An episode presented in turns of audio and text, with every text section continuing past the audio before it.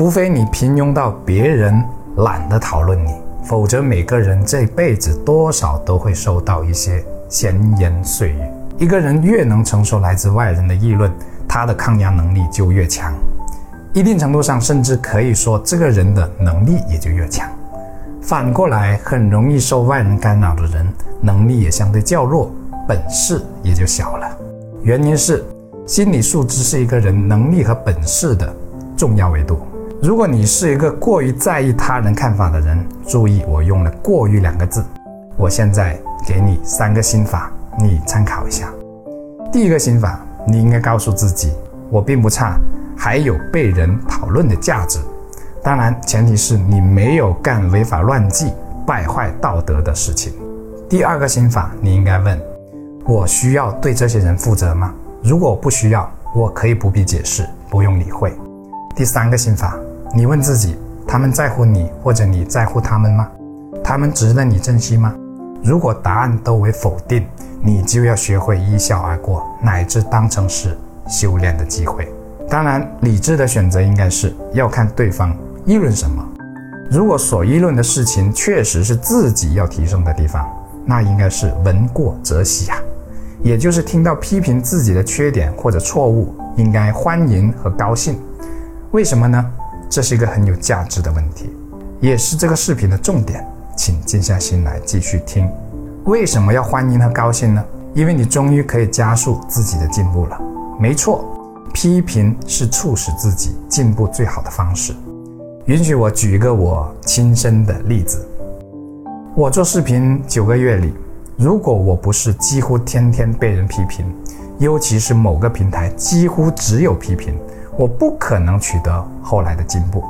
是因为这些批评的声音，我才能不断完善自己的内容和表现形式。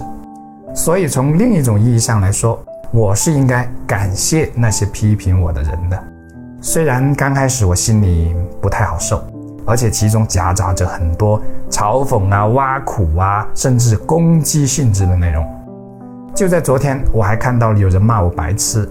但正是这样的时刻，才能检验出自己的涵养和修为。有没有提升？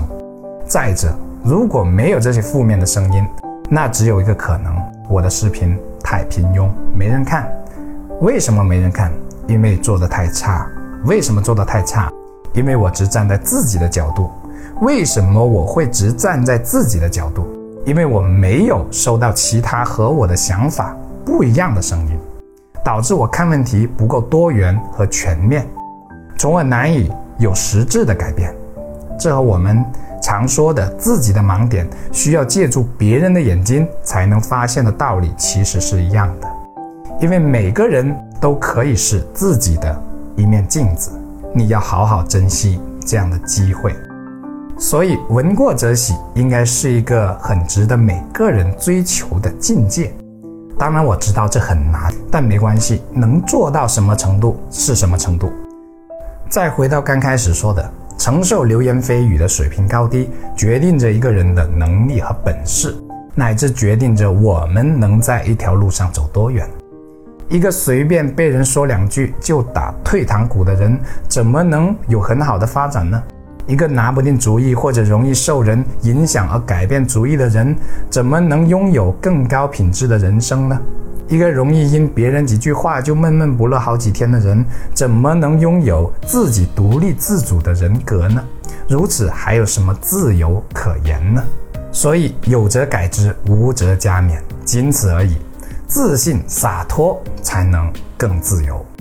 同时，这里也告诉我们另外一个道理：静坐常思己过，闲谈莫论人非。因为你的一句不恰当的评判。可能会毁掉别人的希望。再者，在现实生活中来说，是非者必是是非人。你在我面前言人之非，你也就会在别人面前言我之非。如此，我怎么会真心对待你呢？希望这个视频能给你一个看问题更健康的视角，拥有更积极的认知评价维度。我是谢明宇，关注我，一起解惑人生。每周一、三、五晚八点更新，敬请期待。